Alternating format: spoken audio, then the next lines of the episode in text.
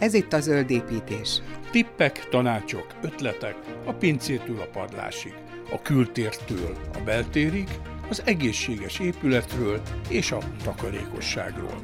A Build Communication és a Greenfolk közös podcastja a hazai építőipar zöld megoldásairól. Mai podcastunkban az időkereket 1932-ig kell visszatekerni, hiszen akkor indult szélvédőgyártással az a cég, mely mára már a világ 60 országában több mint 17 ezer embert foglalkoztat, mint autóipari beszállító, épületanyaggyártó és fő profiljában üveggyártó. A Guardian Glass, a Guardian Industries egyik fő üzletágaként a világ egyik legnagyobb üveggyártója, mely síküvegből, bevonatos üvegből és feldolgozott üvegből készült termékeket gyárt. A világ különböző országaiban 25 síküveggyárat üzemeltető Guardian Glass kereskedelmi és lakóépületek külső és belső üvegfelületeihez gyárt termékeket, így üvegei egyaránt megtalálhatók az otthonokban, irodákban, autókban és a világ legjellegzetesebb építészeti látványosságaiban is. Hol tart ma az üvegépítészet? Energiapazarló vagy takarékos? Fentartató vagy nagy a környezeti lábnyoma? Megbízható? Időtálló? Biztonságos? És még egy sor kérdés, melyre választod mai vendégem. Én Sarkadi Péter vagyok, beszélgető társamat sokan csak Mr. Guardiannak becézik, de valóságban ez kicsi bonyolultabb, így hát az a legegyszerűbb, hogyha német Árpád Andrást kérem meg a pontos bemutatkozásra. A pontos bemutatkozás mindig nehéz, mert alapvetően gyakorlatilag mindent én csinálok most Magyarországon, ami a Guardian értékesítésével összefügg. Építész kollégákkal egyeztetünk, és a feldolgozó kollégákkal is hasonló módon, hogy egy épület megvalósulhasson. Tehát a közvetlen értékesítés és az építész tanácsadás az asztalom. Ennek a multicégnek van egy telephelye? Magyarország egyetlen síküveggyára a Guardian Orosháza Kft., ami már elég régóta így van, mert ha jól emlékszem, akkor valamikor 90-es évek elején zárt be a második utolsó a Salgó Tarjáni.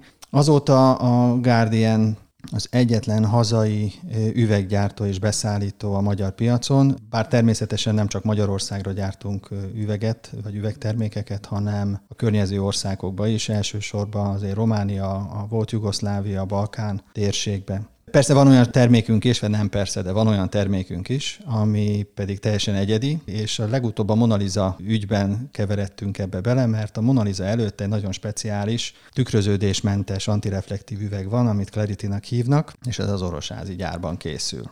Az egyik jó tulajdonság, hogy 1% alatti reflexiója van, tehát gyakorlatilag láthatatlan, úgyhogy bármilyen süteménye be lehet kenni a képet, azt levesszük, kicseréljük. Ja, ugye ez volt az a hír, hogy ez valami hír. tolószékes, férfinak Igen. öltözött Igen. nő, vagy mi, már nem emlékszem Igen. pontosan, hogy le akarta önteni, vagy talán Igen. le is öntötte, de akkor ezek szerint az üveg meg. Ez előtt egy üveg, egy üveg doboz van, amitől a kép egyébként tökéletesen látható, hiszen nem tükröződik, csak éppen nem lehet kárt tenni benne. Hát ez a fotósoknak a legnagyobb öröme tulajdonképpen egy ilyen üveg, hogy nem csillan be. Bár Igen. hogyha vakúznak, az nyilván azért az visszatükröződik, bár ott meg tilos vakúzni. Speciál múzeumokban éppen tilos vakúzni, sok szempont miatt sem jó. Másrésztről nyilván a vakufénye is sokkal kisebb csillanást okoz, meg hát a szöget meg lehet választani. A profi fotósok ezt jobban tudják, mint én. Visszatérve Magyarországra, ugye Magyarországon azt mondod, hogy ma egy darab síküveggyár van az Igen. Orosházi, Igen és van még talán... Van egy öblös üveggyár rögtön, rögtön mellettünk, egyről biztosan tudok, Orosházán, ami egy másik amerikai vállalat tulajdonában van. Ők szintelen üvegből gyártanak mindenféle öblös üvegeket. Magyarán a boros palackokat hát, tudják újrahasznosítani, már ami szintelen. Már ami szintelen, de boros palac gyakorlatilag nem nagyon van szintelen, mert azok mind zöldek vagy hát, esetleg barnák. Még borosban még úgy, ahogy van, de ugye a sörös üvegekkel, ha már itt vagyunk zöld szempontból, akkor nem állunk túl jól, mert nem. Mert nem. ezt talán külföldre kell vinni a barna meg a zöld. Sőt, üveget. onnan is hozzuk. Amíg van. Egyébként érdekes, épp a napokban jött egy hír, hogy Svédországban a könyörögnek az embereknek, hogy ne a szelektívbe dobálják ki a sörös üveget, hanem váltsák vissza, mert üveghiány van, és ezért kénytelenek a sörgyártók az aludobozra átállni. Most butaságot kérdezek, de én nem emlékszem arra, hogy Magyarországon az üvegért bárki fizetne betéti díjat, vagy visszaváltanák. De, de, de, de, elvileg de. szelektíven lehet gyűjteni, néhány ilyen pontot én is ismerek, én oda viszem vissza, de ott például nincsen külön színes üveg és fehér üveg már. De bizonyos üvegek még azért betétdíjasok, de sajnos elég kevés, kicsi az arányuk, pedig hogyha ezt nagyon feltolnák, lásd Németországot, ilyen 85-90 százalékos visszavételi arány van. Hát én is visszavinném, mert most miért ne vigyen vissza? Hát, hogyha jó megfizetik. Hát nem csak azért, hanem hát is, ha de- ezzel lehet valamit kezdeni később, akkor most miért Jó, ne? oké, de azért a pénz a legjobb motiváció, ezt tudjuk. Nyilván, nyilván. Mert azért az, az meg a másik, hogy Magyarországon talán két forintot adnak egy alumínium dobozért. Kint meg fél eurót. Mm. Úgyhogy az, ez is egy kis különbség. Na, de akkor térjünk vissza a ti üveg dolgaitokhoz. Régóta megy a vita, hogy akkor ezek az üveg, acél, beton felületű épületek, ezek vajon mennyire környezetbarátak, vagy mennyire energetikailag mínuszosak? Ez egy nagyon jó kérdés, ezt én nem tudom megválaszolni, mert ez, ennek külön szakterülete van, rengeteg ember foglalkozik azzal, hogy végigmenjen a termék életútján.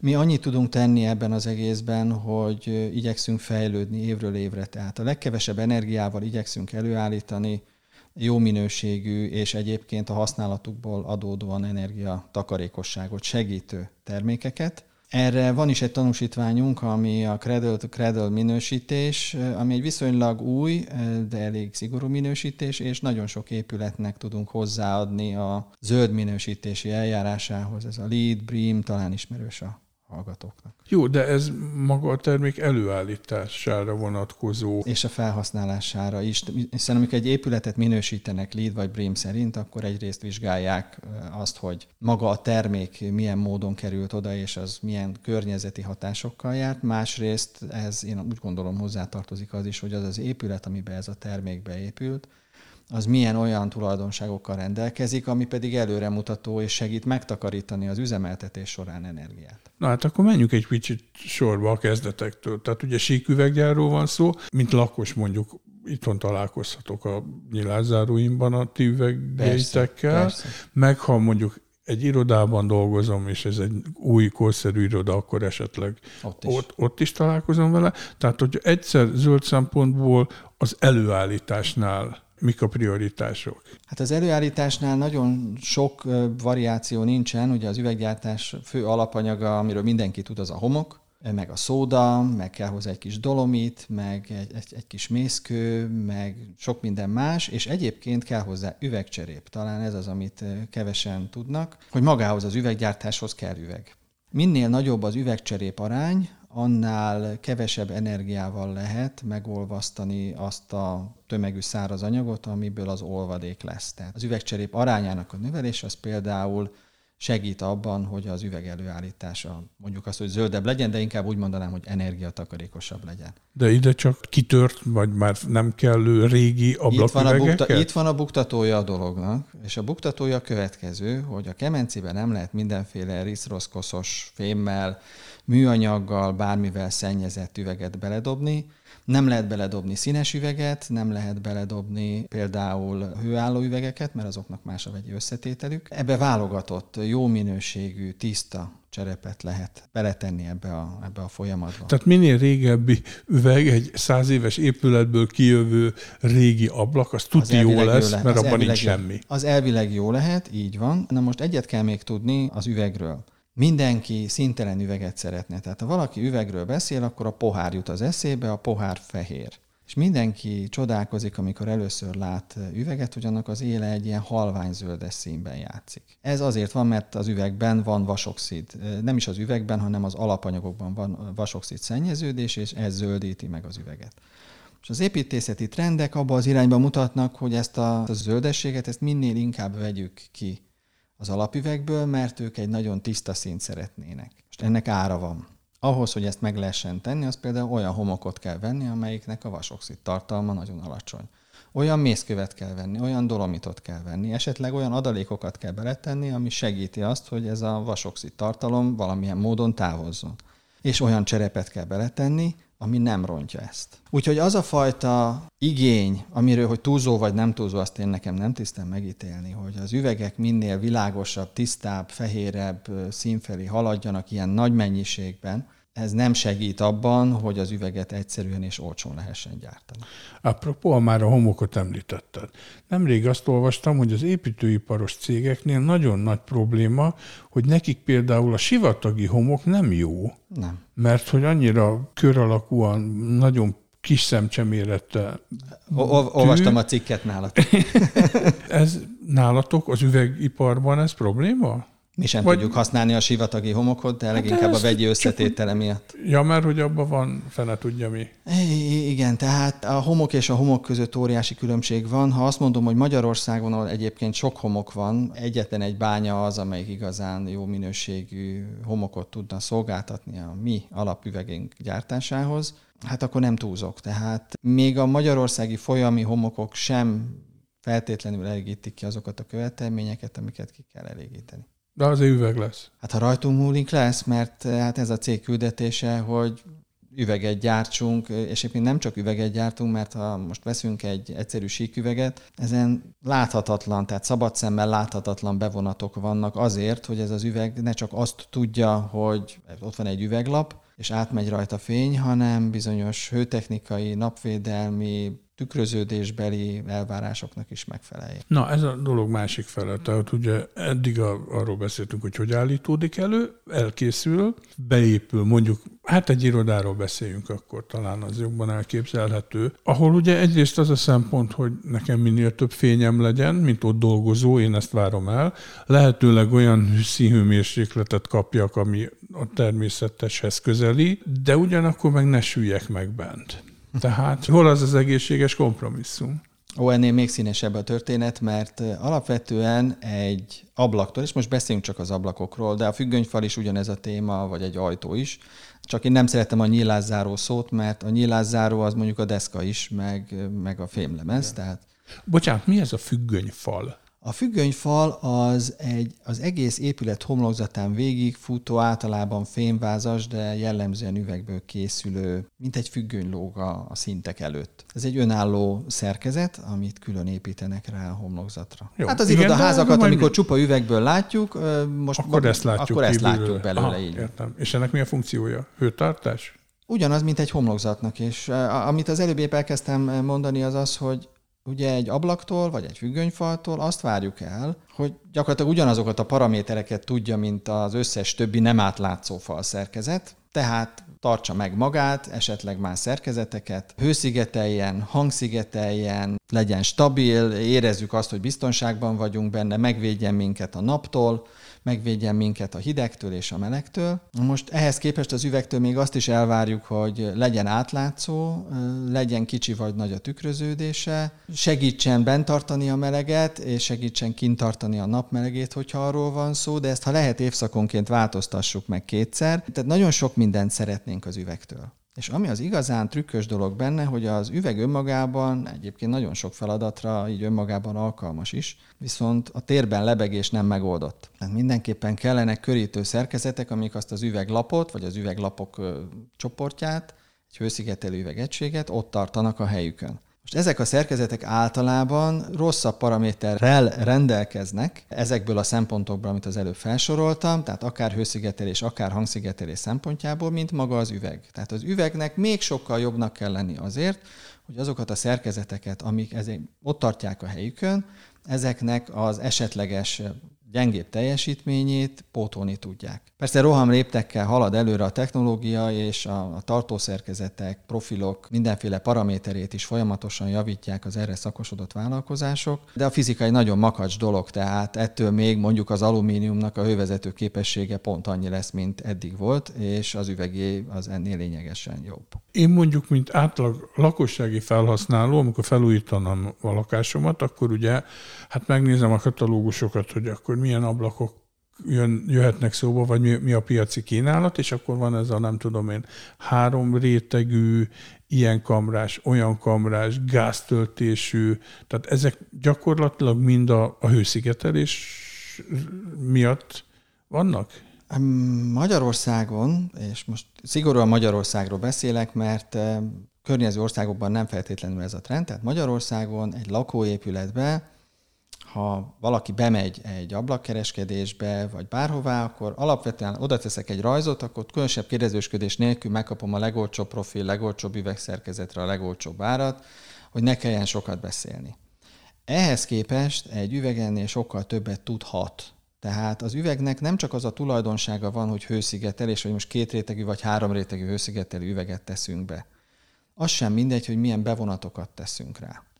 E, a kérdés például az, hogy, és ez megint egy, egy sokak számára szerintem érdekes kérdés lehet, hogy csak hőszigetelni akarok, vagy szeretném, ha nyáron nem kellene leengedni a redőnyt reggel hétkor, hogy este hétkor felhúzhassam. Tehát ki is akarok látni. Ezt a, azért vetem fel, mert rengeteg társaság épül a Dunaparton. Fantasztikus panorámával, de mondhatnék más helyeket is. Tehát ugye a lényeg a hely. Állítólag egy épületnek a legfontosabb három dolga, amit meg lehet róla említeni, az a hely, a hely, a hely. Ezt nem én találtam Száz százalék az árban. Így van, és ha most az ember kifizet másfél-két millió forintot egy négyzetméternyi lakásért, ami, ami régen egyébként, hát egy négyzetméterért komoly házakat lehetett venni, akkor talán a látvány az egyik ok, miért megveszi. Na most, ha ebbe az épületbe nem az az üveg kerül be, ami elősegíteni azt, hogy nyugat felé, a Duna felé mondjuk élvezhessem a kilátást, mert vagy az, hogy élvezem a kilátást, de megsülök bent, és négyezerrel jár a klíma, és áramdíjat fogok utána fizetni. Vagy az van, hogy leengedem a redőnyt, vagy beállítom úgy a lamellákat, hogy ne süssön be a nap, viszont akkor a látványnak annyi. És ezen lehet segíteni. Van egészséges kompromisszum ebben a dologban. Magyarországon egy lakóépület, legyen az vállalkozói építésű vagy saját önerős, Mire az emberek odáig jutnak, hogy ablak kell bele, addigra, addigra megpróbálják ezt a lehető leginkább inkább csak megúszni, és akkor jönnek ez a legyen csak Louis üveg benne, úgyis lesz rajta egy redőny, és akkor és hát akkor vagy mondom, addigra elfogy a pénzük. Hát vagy elfogy hát a, a pénz. Manapság, amikor már hetente változnak az árak. És itt jön be egy dolog, ami nekem egy ilyen régi veszőparipám, vagy 30 éve vagyok az építőiparban, és 30 évvel ezelőtt én azt gondoltam, hogy bejönnek ezek a modern anyagok, és az építőipar változni fog. Nem. Nem. Nyilván fiatal vagyok még, és így hiszek egy romantikus érzésben, hogy azért egyszer csak mégis, de egyelőre még nem látom a fényt az alagút végén, tehát olyan dolgokra költünk el pénzt egy épületnél, ami szabad szemmel jól látható. De olyanra, ami szabad szemmel nem látható, azokon szeretünk egy kicsit spórolni, hiszen azt nem tudjuk megmutatni a barátainknak, rokonunknak, ismerősöknek, a vevőnek, aki majd megveszi a házat, amit építettem, tehát nem, nem fogja tudni, hogy hány centi hőszigetelés van a padló alatt, nem tudja, hogy milyen a vízszigetelés a falakban, nem tudja, hogy kentünk-e a csempe alá vízszigetelést a fürdőszobába, fogalma nincs, hogy az ablakkeret körül hogyan van a beépítés, nem tudja, hogy milyen bevonatos üveg van az ablakban, semmit nem tud. El van takarva, le van festve, le van csempészbe, le van burkolva, nagyon szép a csaptelep, nagyon szép a porcelán WC, minden nagyon szép, de nem tudjuk, hogy mi van alatta. És bármilyen ilyen szerkezetet, ha ki, ki akarunk cserélni, őrült pénzzel jár. De hogyha visszakanyarodunk arra, hogy az energiatakarékosság, éljünk zöldebben, használjunk kevesebb erőforrást, az viszont abba az irányba mutatna, hogy mindazon dolgokat, amiket később nem, vagy csak nagyon nagy energiabefektetés által lehet cserélni, azt rögtön az elején úgy kellene megcsinálni, hogy jó legyen, hogy ne kelljen hozzányúlni és akkor itt mondjuk egy 5-10 éves megtérülése van egy korszerűbb energetikai technológiának, mint egy korszerűtlenebbnek? Nehéz ezt számszerűsíteni, mert ezt becsülettel kellene megtenni. Ugye hát egy épületnek van egy, van egy energetikai ami... háztartás, és ezt gépész kollégák ki tudják számolni. És ők nagyon becsületesen ki is számolják. Tehát egy Louis üveg, egy külső redőnnyel, hogyha azt a redőnyt optimálisan használják, értsd, viszonylag sokat van leengedve, vagy olyan lamella állással, ami gátolja a kilátást, akkor az épület energetikailag papíron működik.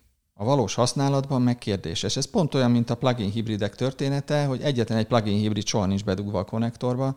Tehát az a 40-60 kilométer, amiről állítják, hogy tud menni az autó, az soha az életben nem ment, ezt nem én mondom. Kutatások igazolják, hogy ez így van.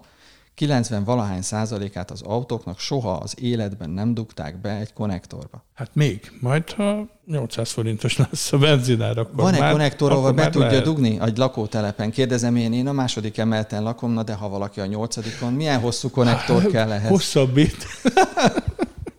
És van-e annyi áramot? Igen. De én azt gondolom egyébként itt is teljesen egyértelmű, hogyha egy korszerű energiatakarékos technológiát építünk be, az azért egy pár évben belül behozza a többletköltségét, még akkor is, hogyha rezsicsökkentés van, mert egy idő után... Nézzünk egy egyszerű példát számok nélkül, csak, csak elvi szinten. Tehát ö, készül egy családi ház, és megcsináljuk a klasszikus módon, tegyük fel, ez egy szabadon álló ház, tehát nincsenek szomszédai. Magyarországon ilyen nincs, mert egy 400, métere, 400 négyzetméteres telekre általában 380 négyzetméteres Hát de azért van házat 800 ezer kádárkocka.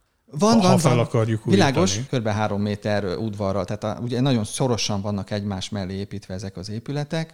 A tájolásuk az leginkább az utca vonalával van összhangban, és semmi köze nincsen ahhoz, hogy optimális esetben, ha téli hőnyereséget szeretnék, vagy bármi más szeretnék csinálni, akkor ez, ez jól működjön. Tehát maradjunk abban, hogy az épületek legjobb esetben is 50%-osan felelnek meg annak, hogy ezeket az energiákat valóban begyűjtsék, ha süt a nap télen. Van egy kádárkockánk, amiből egyébként tök jó épületeket lehet csinálni, rengeteg fiatal építész csinált mindenféle pályázatokon nagyon jó pofa módosításokat viszonylag alacsony büdzsével, ahol gyakorlatilag sok mindent megtartottak a házakból, és egy mai modern kor szerint is élhető, komfortosan élhető építmény jött létre. Mondjuk tömegével nem építettek ilyet, mert ezek ilyen pályázatok voltak és egyebek, de érdemes lenne megfontolni egyébként egy régi épületnek a, a módosítását és korszerűsítését, ahelyett, hogy mindig mindent lebontunk és újraépítünk. Én hiszek abban, hogy egy halom építőanyag újrahasznosítható, és most nem csak a kisméretű, meg a régi nagyméretű kisméretű tégláról beszélek. Szóval van egy családi házunk, ami van egy sima flótló is, két rétegű üvegünk, meg van egy külső redőnyünk, amit leföl húzogatunk, és nagyon optimálisan csináljuk, akkor viszonylag sokat lesz benne sötét, de cserébe viszonylag jó idő lesz bent, mondjuk. Ha ezt az üveget én kicserélem egy három rétegű üvegszerkezetre, akkor télen sokkal kevésbé érzem majd azt, hogy ez az üvegfelt hideg, és most csak egy két és három rétegű szerkezet közötti különbségről beszélek. Ezt csak azért merem mondani, mert én panellakásban lakom. Tudom, ez manapság bűn, de ott lakom. Ó, reneszánszal kezd kialakulni. És én kicseréltettem az ablakot önszorgalomból pályázat nélkül a régi két rétegű flótüveget, három rétegű két lói üveges bevonatra, és nekem is van előtte egy redőnyöm. A redőnyt alig kell lehúzni egyébként, mert nyáron sem úgy süt be, nekem szerencsém van, nem délre néz az összes ablakom. Viszont télen az üveg az szinte melegebb, mint a fal. Úgyhogy gyakorlatilag alig fizetek fűtést ebből kifolyólag mert egy három réteg üvegre meg hőszigetelő. Ugye egy csapdája van ennek a dolognak, hogy ez a három réteg üveg, ez nyáron is pont ugyanilyen jó hőszigetelő. Tehát minden egyes, hívjuk fok Celsiusnak, amit beengedtem a napból, az bent is fog maradni nyáron. Tehát maradjunk abban, hogy oda kell arra figyelni, hogy ez, ez jól működjön. És ilyenkor jön az, hogy tájolástól függően egy olyan bevonat jobb, mint a két lói üveges változat, amelyiknek az egyik bevonata egy napvédő bevonat, ami egyben lói üveg is, és napvédő is. Tehát nem enged be annyi napenergiát, se télen, se nyáron egyébként, mint amennyit egy sima három rétegű lóis egyszerű ablak. Azért mondom ezt a lóit, mert ezt mindenki mondja Magyarországon, tehát lói, lói, lói, és akkor ez a, ez a hagyományos, hívjuk hagyományos, hőszigetelő, klasszikus, igen, klasszikus hőszigetelő üvegnek. És én amellett kardoskodok, hogy ezt a klasszikus üveget érdemes megfontolni tájolástól függően, tehát keleten, nyugaton, délen, kicserélni egy olyanra, amelyiknek az egyik üvege az nem lói bevonatos, hanem napvédő bevonatos, vagy napvédő lói kombi bevonatos üveg egész pontosan. És ez nyáron nem enged be annyi meleget majd, mint, mint a másik változat, és így mit takarítunk meg? A légkondit. Ezt a bevonatot már többször említetted. Igen. Ezt utólag nem lehet valahogy rátenni? Tehát nem. én most így laikusként azt mondom, hogy mi van akkor, ha ti elkezdtek olyan bevonatot gyártani, mint mondjuk egy ilyen átlátszó, vékony, öntapadó fólia, amit csak ráragasztok. Most is vannak ilyen fóliák. Nagyon sok építész kollégával beszélek, akik fóliának hívják a bevonatot is. végül is mindegy olyan Mint egy ilyen öntapadós tapéta Van ilyen, gyakorlatilag több, több, gyárt, több gyártó is gyárt ilyen fóliákat. Ezek a fóliák messze nem tudják azt a fajta különbségtétet a különböző spektrumokban, amire szükség van. A másik, hogy az üveg a gyártás pillanatától kezdve öregszik. Korodál, vakul hívják, sokféleképpen hívják. Vakotásodik, ez a kedvenc kifejezés. Vakotásodik. Vakotásodik, igen. A lényege az, hogy a, a felülete elkezd egy picit, ahogy a levegővel, meg a levegőben lévő anyagokkal, meg az esővel, ami nem annyira desztvíz, mint amennyire gondolnánk, reakcióba lépni. És ez az öregedés ez azzal is jár, hogy a felület megváltozik. Más lesz például a tapadó képessége. Tehát egy régi üveg, amelyik érintkezett a külvilággal, ha arra kívülről ráteszek egy fóliát, az már mindenképpen kérdéses. Persze vannak előkészítő anyagok, meg mindenfélék, meg akkor, hogy majd becsiptetjük oda, meg társai. Van, amikor sikerül, van, amikor nem. Én nem vagyok a fólia ellensége, csak nem közelíti meg a teljesítő képessége általában azt, amit egy gyárilag elkészített bevonat tesz.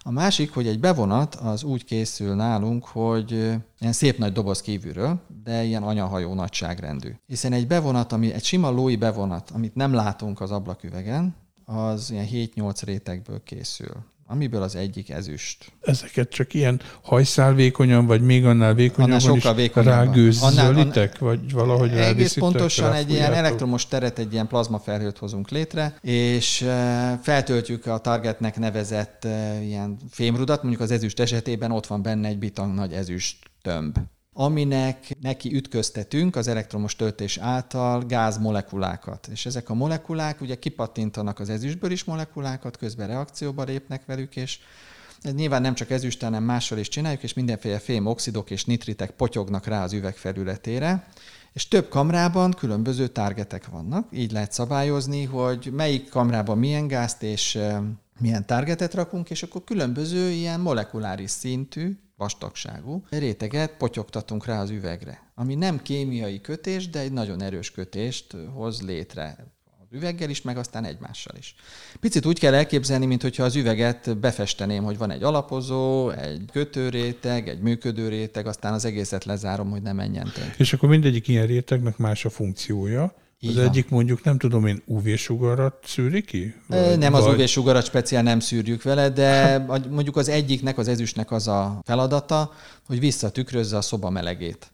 Ennyi a feladata. Nyilván valamennyit visszatükröz a nap melegéből is, de miután a két hullámhoz nem azonos, és ez a melegre van beállítva, ami a szobából jön, ezért abból tükröz vissza. Tehát egy hőszigetelő üvegben, és most csak mondok számokat, pedig majdnem megígértem, hogy Hát nem ez- mondok.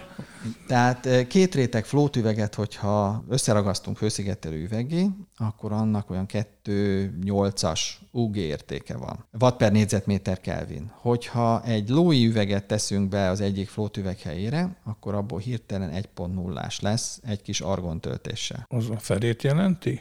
Vagy Hát a tizedét? Az, az kevesebb, mint a fel. A 2.8-ból 1.0 az azt jelenti, hogy a harmada. Vagy körülbelül. harmada. Ez nagyságrendi változás. Hogyha három réteg üveget csinálunk két lóivel, abból pedig olyan 0,6 lesz. 0,6 watt per négyzetméter Kelvin. Tehát itt már nincs akkora különbség az 1.0 és a 0,6 között. Laikusként azt mondom, hogy tehát amennyi hőmennyiség érkezik a napból az üvegem külső felületére, annak mondjuk a, Ez nem, ehhez semmi köze nincs a napnak, ez csak a szoba melegéhez van köze. Az UG érték vagy a szoba melegéből annyit tart meg, nem enged ki. annyit enged ki, inkább így Vagy mondanám. enged ki.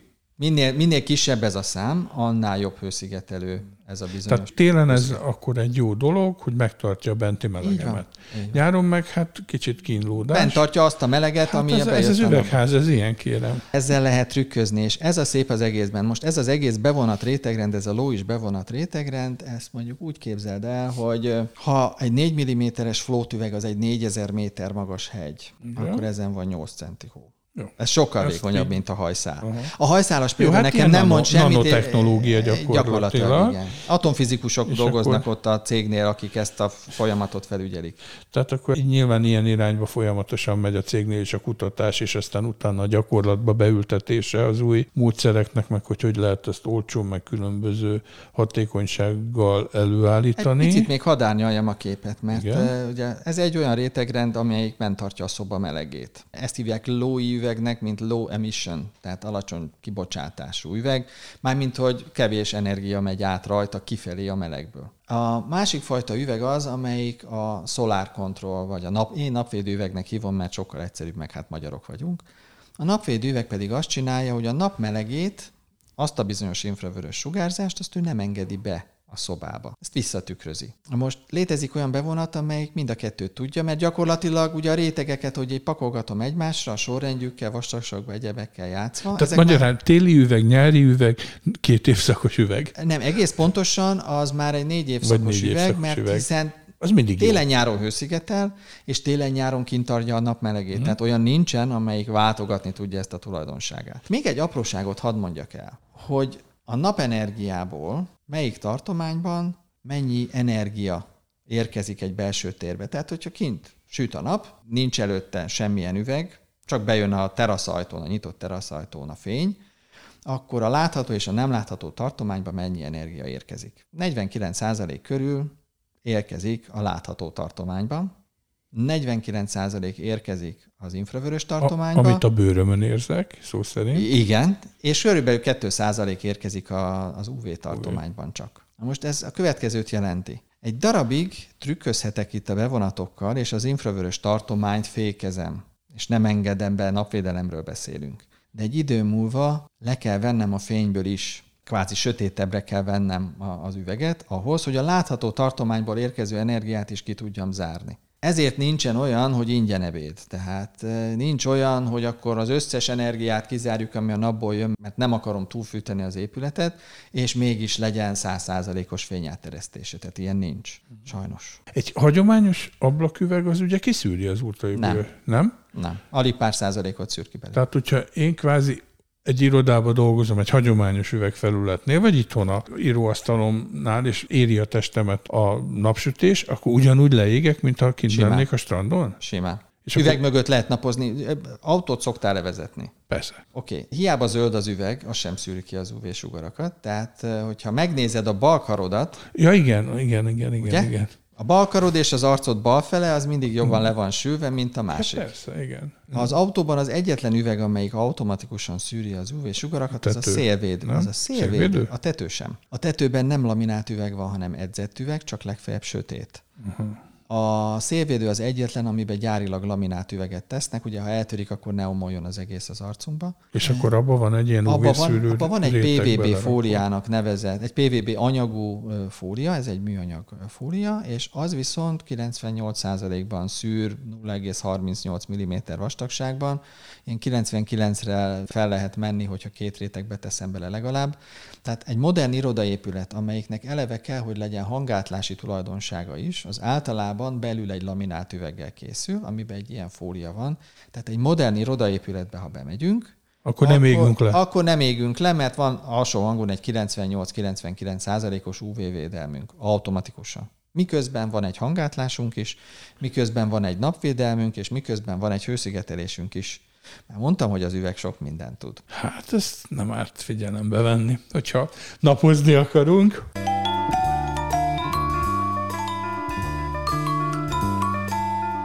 Ez a Zöld Építés, a Build Communication és a Greenfo közös podcastja.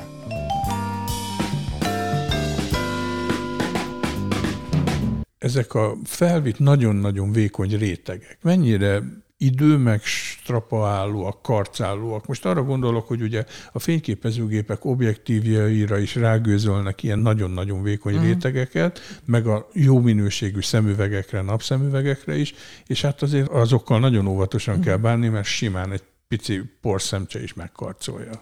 Ez így van. Na most az általad említett anyagok, tehát szemüveg, meg ilyen lencsék, az esetek nagy részében nem katódporlasztásos eljárással készülnek, mint a mi bevonatos üvegeink, hanem mártásos technikával. Tehát belemártják egy-két folyadékba így egymás után. A kettő között nyilván lehet különbség vastagságában is, meg strapabíróságában is. A mi bevonataink általánosságban ez elmondható, úgy lettek tervezve, hogy kibírják a a gyártás utáni szállítást, az ottani manipulációt, tehát a feldolgozás közbeni manipulációt, amikor vágják, esetleg csiszolják, esetleg edzik, többször megmossák, a végén összeragasztják egy hőszigetelő üvegbe. De csak ennyit. Ugyanis a bevonatok az esetek 98%-ában a légrés felé vannak, tehát soha nem érintkeznek a külvilággal. Mennyire képesek a napsugárzásnak évtizedekig ellenállni? Persze. Mert ugye az autóknál is, meg nagyon sok helyen a probléma az tulajdonképpen a műanyagoknál van,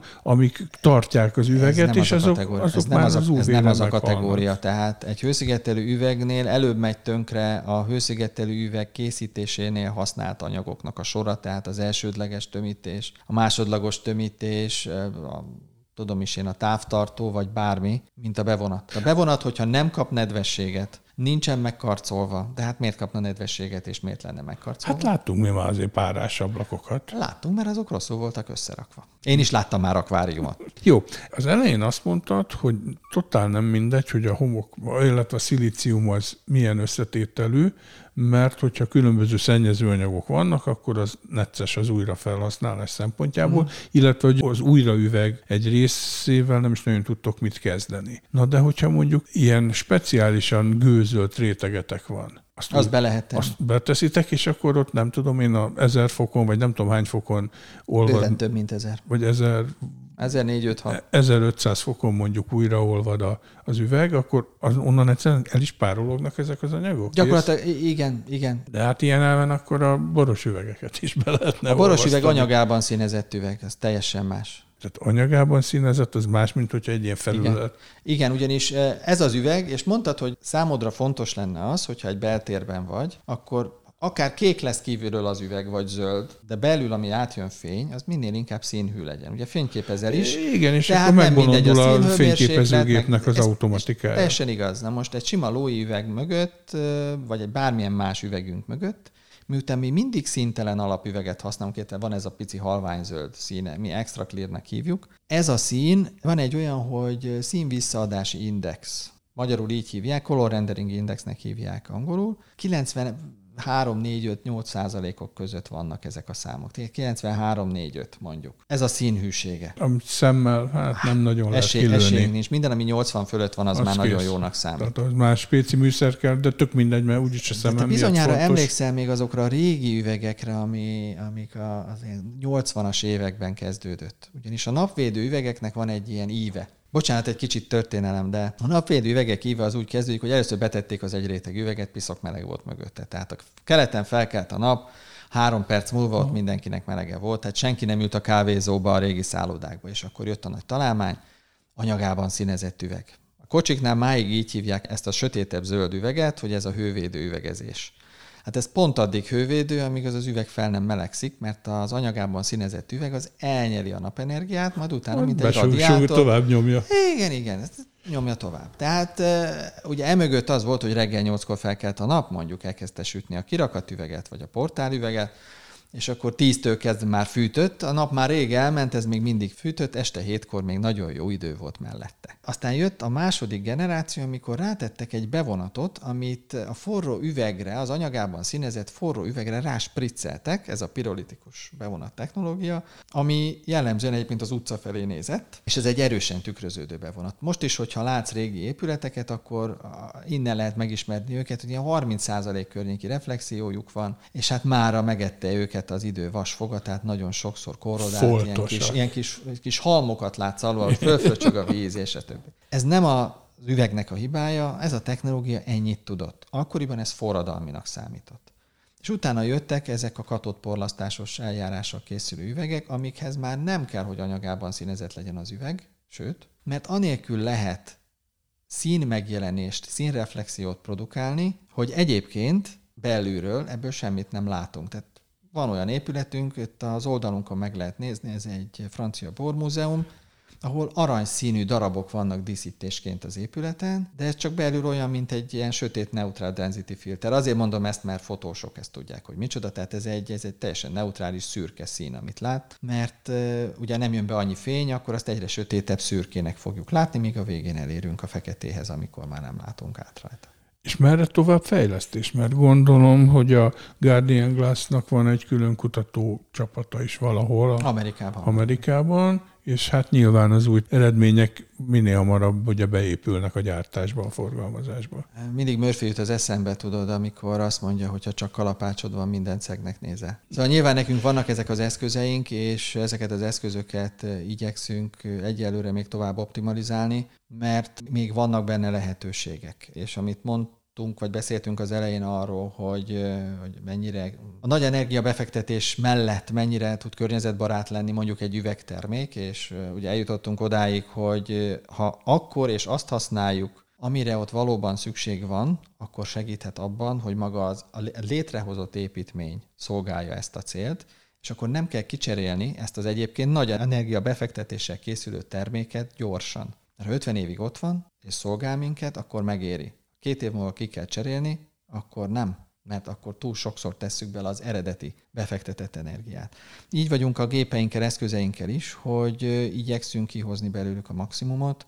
Most nemrég hoztunk ki egy olyan bevonatot, amelyik egy elég magas 70% környéki fényelteresztés mellett is 34%-át engedi csak be a napenergiának, ami, ami egy elég forradalmi újítás. Tehát úgy szokták volt mondani, hogy létezik egy, egy ilyen bűvszám, ez a szelektivitás. A szelektivitás az, hogy a látható fény áteresztés százalékát elosztjuk a beengedett napenergia százalékával. Minél nagyobb ez a szám, annál inkább szelektívnek mondjuk az üveget, mert a bevonat eldönti azt, hogy az energia nem mehet, a fény bemehet. Tehát ezért szelektív.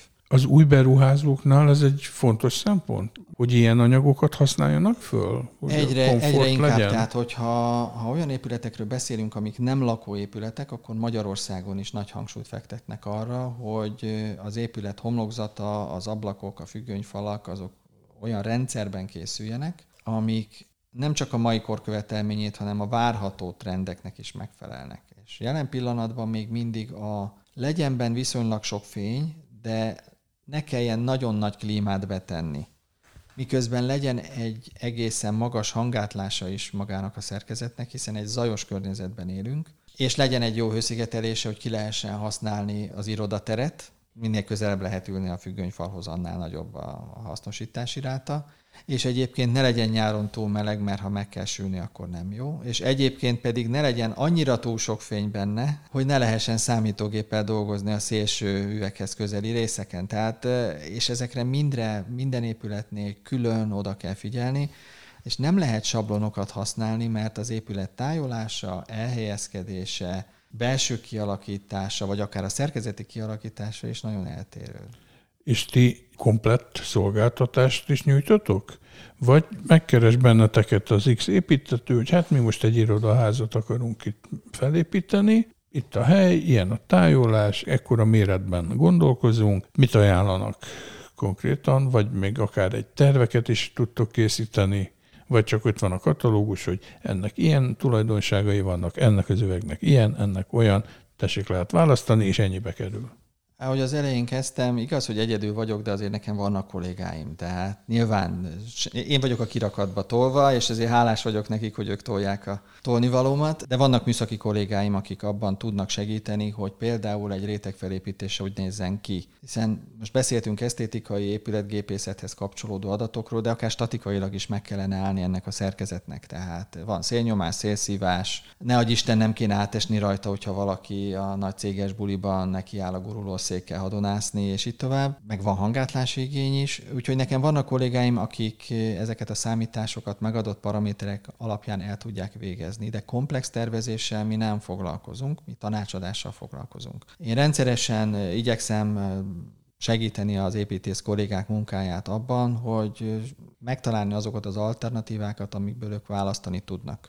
A döntés nem az én reszortom, az én munkám odáig tart, hogy működő alternatívákat kínáljak nekik, amikből ők tudják eldönteni, hogy mi a leginkább megfelelő az ő épületüknek. És ez magánszemélyeknek is tudtok valami fajta segítséget nyújtani, vagy, vagy ez ilyen ipari nagyüzemi? Ez ilyen ipari nagyüzemi, azért ennek elég jelentős költsége van. Most egy családi házhoz, egy átlag kádár kockához kell hát, összesen 20 négyzetméter üveg. Meg ahhoz ez... rengeteg cég van a piacon. Egyébként igen, és hát mondjuk egy 120-120-as ablakba statikailag bőven megfelel az, amit most is beszoktak rakni. Hát nincs ilyen nagy csúnya angol szóval truváj, amit be lehetne... E, bocsánat, lehetne. de ti csak üveget gyártatok, nem?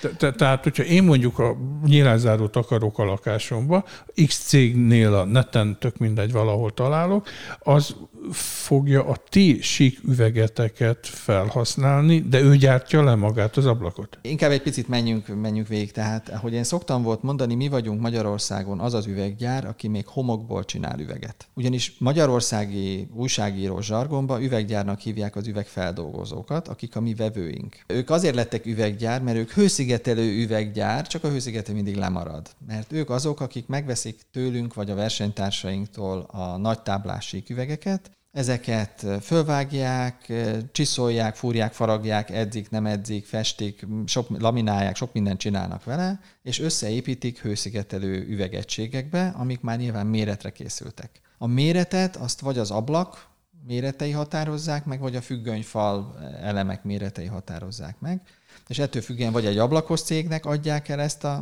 egységet, nyilván rendelés alapján, vagy pedig egy függönyfalas cégnek adják el akik el fogják adni a generál kivitelezőnek az ő kész munkájukat, tehát az ablakot, ajtót, függönyfalat szerelve. Tehát viszonylag távol állunk ezektől, mm. és mégis közel.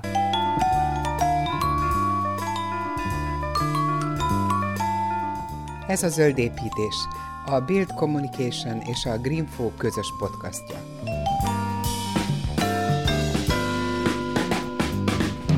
Német Árpád András, mint építész tanácsadó, ha éppen nem az üvegfronton harcol, Igen. akkor mit csinál? szabad idejében. Azon kívül, hogy motorozik, mert te most ide is motorral jöttél, nagy motorral, nem tudom mekkora motorod van, vagy nem tudom, egy 750-es motor az nem olyan nagy. szeretet, vagy, vagy kényelem? Már hogy ez a leggyorsabb városi közlekedési mód. Hát eh, szeretem azt mondani, hogy ez a praktikusság, de alapvetően szerelem. Tehát aki motorozik, az nagyon jól tudja, hogy a motor az nem egy észszerű választás, hanem az egy szerelem kérdése. Én is szerelembe estem, megvettem, és boldogan használom. Egyébként a városban egy nagyon praktikus közlekedési eszköz, észre használva szerintem biztonságos is. Amit mellette szeretek csinálni, én nagyon szeretnék eh, magamnak otthon egy kis kertet, mert imádom ezt a biokertészkedést. És Panelban? Erkélyparaszt vagyok, tehát eh, jelen pillanatban is van komoly fűszernövényállományunk már évek óta, és az idén paradicsommal is kísérletezünk, de lássuk be, nem, nem lecsóvonalon nyomulunk. Nem okoz családi konfliktust? Hogy, Micsoda? Hát, hogy mondjuk a női ág az ugye virágos növényekben gondolkozik, a férfiak meg praktikusan paradicsomban, meg ehető növényi részekben. Ebben nem gondoltam bele, de nálunk nem volt konfliktus. Szerencsés felállás. nem, e- emellett igyekszem tornáztatni az agyamat, tanulok spanyolul, mert miért ne? Miért pont spanyol? Ennek ilyen családi vonzatai vannak, mert karibi országban van a sógornőm, és nagyon bénán érzem magam, amikor egy országban nem tudok mondjuk ételt rendelni magamnak, meg nem értem, miről plegykálnak a helyiek, meg nem tudok haverkodni velük, meg nem értem, hogy ők miért élnek úgy, ahogy élnek. Tehát lehet, hogy a panelból el fogtok menni valami családi házba, ami klassz üvegekkel lesz felújítva, nem, és lesz nem, saját nem, kis vályok, nem, vályokház. Vályok, vály, vályokház, felújított vályokház, teljesen jó. Én hiszek abban, hogy egy családi házat nem akar megörökölni a gyerek. Tehát az, amit én megépítettem, és én nem gondolom abban, hogy minden épületet 153 évre kell építeni. Hiszek abban, hogy a helyi építőanyagoknak szerepük van. Nekem tetszik a népi építészetnek a maga borzasztó, célra törő, egyszerű, praktikus módja. Tudom, magam ellen beszélek, mert egy, egy vályokházban nincsen 6000 négyzetméter üveg, de 60 se, mert van rajta négy pici ablak, és ezzel gyakorlatilag elintéztük. De senki nem is volt a vályokházban egész nap. Lássuk be. De hát egyébként meg, hogyha jól van szigetelve, alapozva az a vályokház. Semmi baja nincsen. Az, az gond nélkül megvan 150 évig is. Persze, hát csak lakni kell benne.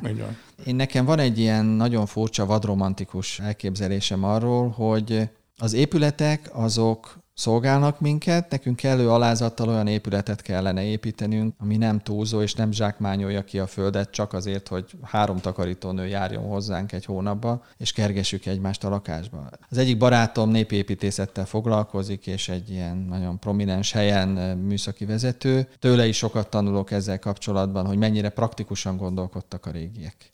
És amit mondtam, én hiszek abban, hogy az anyagokat újra fel lehet használni, és igen, az üveget is újra fel lehet használni, csak hogy visszakanyarodjunk az eredeti témához. És az az üvegcserép, ami nem kerül be hozzánk az üveggyárba, mert vagy a tisztasága, vagy az alapanyaga miatt ez nem lehetséges. Azért ezt az üveget se gondoljuk úgy, hogy ez, ez mindenképpen szemét, mert ha egyszer cserépkájhát építenénk, kemencét, vagy bármi mást. Ne felejtsünk el rengeteg üvegcserepet beletenni egy ilyen hőtároló tömegként, mert ha az egyszer felmelegedett, akkor az fel van melegedve nagyon szépen és csúnyán mondva, és az remek hőtároló képességekkel rendelkezik. De ez bármelyik kájhás megmondja, tehát ez nem az én találmányom. Nektek összesen hányfajta féle terméketek van? Kettőt és könnyebbet? Vagy adjak időt, amíg összeszámolod? Nem, nem fogok számot mondani, inkább azt mondanám, hogy termékcsaládok. Van, egyszerű, hívjuk egyszerű, de hívjuk lói bevonatnak inkább talán. A lói bevonatból van egy néhány fajta, de alapvetően ezek egymástól leginkább a napvédelmi funkciójukba térnek el. Létezik egy olyan üvegünk, ami direkt panellakásokra találtunk ki annó, amit négy évszakos üvegnek is hívnak, még Klimagárd Szolárnak, teljesen mindegy, senki nem fog megjegyezni márkaneveket.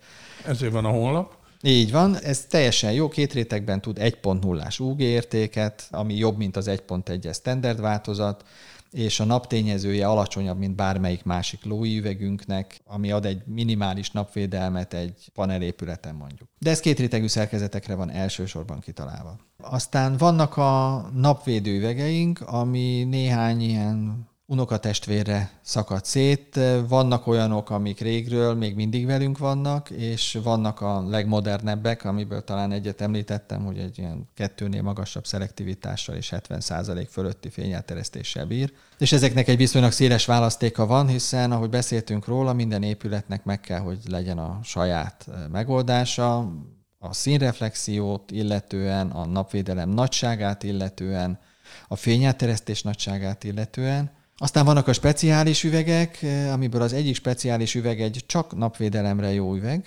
amit kéthéjú homlokzatokhoz lehet használni úgy, hogy a bevonat a szabad égben is lehet, nem kell hőszigetelő üvegbe rakni. Ugye egy kéthéjú homlokzat az úgy néz ki, hogy van egy hőszigetelő üvegszerkezet, előtte van egy nagyobb bacska légrés, akár olyan, hogy emberek is mászkálhatnak benne, mondjuk lapjával, az előtt pedig van egy monolitikus üveg, ami ad egy napvédelmi funkciót, a belső üveg pedig általában ad egy hőszigetelési funkciót, és a kettő között előfordulhatnak mindenféle árnyékoló szerkezetek, jobbára egyébként ezek automatikusak, illetve ezt a légrést vagy lehet, vagy nem lehet szabályozni, hogy ebbe áramoljon, vagy ne áramoljon a levegő. És akkor ez egy nagyon trükkös dolog, erről volt is egy cikk nem olyan régen a Build Communication oldalán is, meg talán egyik vagy másik ilyen internetes szaklap oldalán is publikáltuk, de a mi honlapunkon is fent van. És ezek a kéthelyi homlokzatok azt tudják, hogy változtatható a tulajdonsága az évszak függvényében. Ha bezárom a légrést, vagy ha kinyitom a légrést a két üvegszerkezet között,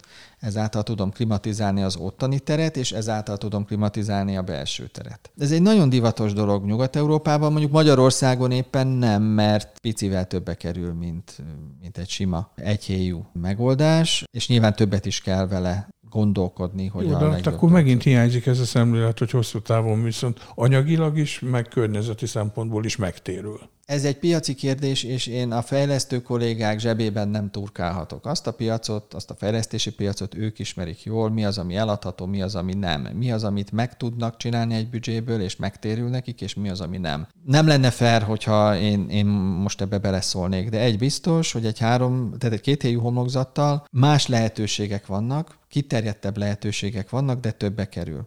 A kérdés az, hogy Magyarországon van-e olyan vevő, aki többet hajlandó fizetni egy olyan irodáért, ahol ezzel a szemlélettel készült a ház, vagy nem. Ha van ilyen, akkor fognak ilyen házak épülni. Ha nincs ilyen, akkor a beruházó legfeljebb önmagának csinálná meg a saját irodaházának, de ilyen kevés van. Ja. És van még egy terület, ami Monalizáról kanyarodjunk vissza, ez a, ez a múzeumi kijelzős világ, ahová nekünk van néhány speciális termékünk. Az egyik az antireflektív üveg, a Clarity, amit a múzeumok használnak előszeretettel. Mona Lisa legnagyobb örömére? Mona Lisa legnagyobb örömére, és a fényképező kollégák legnagyobb örömére, mert én is úgy járok egyébként múzeumba, hogy, hogy egy-egy kép, ami, ami megérint, azt megpróbálom hazavinni ezt az érzést. Persze sosem olyan, mintha az eredeti alkotást néznénk, de talán egy kicsit így visszacsalja azokat az emlékeket. A másik pedig egy Dielectric Mirrornak nevezett termék, ami azért Dielectric, mert hogy nem ezüst van benne, és, és semmilyen módon nem vezeti az áramot ez a, ez a holmi. Ebből kifolyólag nagyon érdekes, mert ha akarom tükör, ha akarom nem tükör. Tehát, hogyha mögé teszek egy tévét, van egy barokk tükröm a falon, mert 14. Lajos korabeli bútorok vannak nálam a panelban a nagyszobában, és van egy ilyen szép nagy tükör a falon, és amögött van a tévé. Ez tükör. Ha bekapcsolom a tévét, akkor meg tévé. Ebben ez a pláne. De lifteknél is alkalmazzák egyébként. Ha jól emlékszem, akkor az Alléban és az Etele plázában is olyan megoldás létezik, mint az én barokk tükröm, ami mögött látszik a tévé. Mert ez remekül működik egyébként, ha akarom kijelző, ha akarom nem kijelző, és szépen lehet váltani a, a két teret, nincsenek elválasztó bordák, nincs külön beépített, undorító, mindenféle, amit nem szeretnénk látni. Tehát aki akar, és mindenképpen üvegben gondolkozik, és lehetőleg energiatakarékos és a legkorszerűbb technológiában, az a Guardian Glass-nak a honlapján mindenfajta információt megtalál. Én köszönöm szépen a beszélgetést német Árpád Andrásnak, a Guardian Orosháza Kft. építész tanácsadójának. Sarkadi Péter voltam, a viszonthallásra.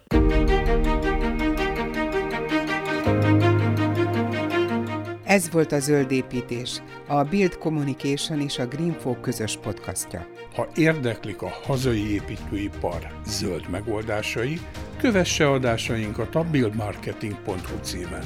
Vagy iratkozzon fel a Build Communication Spotify és Anchor csatornáira.